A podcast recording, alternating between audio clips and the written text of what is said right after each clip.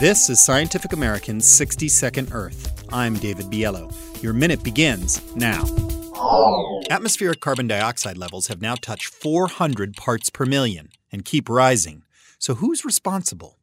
Scientists peg the start of this seemingly inexorable rise to about 1750, when people started burning coal to run steam engines. But the CO2 increase also stems from activities like clearing forest lands for farming. Now, a new analysis assigns national blame for CO2 pollution and its ensuing global warming.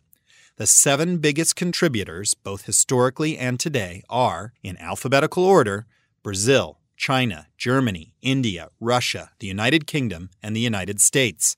The report is in the journal Environmental Research Letters.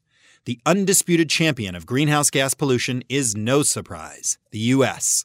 Our emissions to date mean we're responsible for 0.15 degrees Celsius of the 0.8 degrees Celsius rise in global average temperatures. That's 19% of the total. That's more than twice as much as the next highest country, China. The worst polluting country per person, the tiny UK. Unfortunately, China looks set to pass the US, unless their reliance on coal changes in short order. As for us, after several years of our greenhouse gas pollution falling, CO2 emissions rose again in 2013. Here's one area in which the U.S. shouldn't want to lead.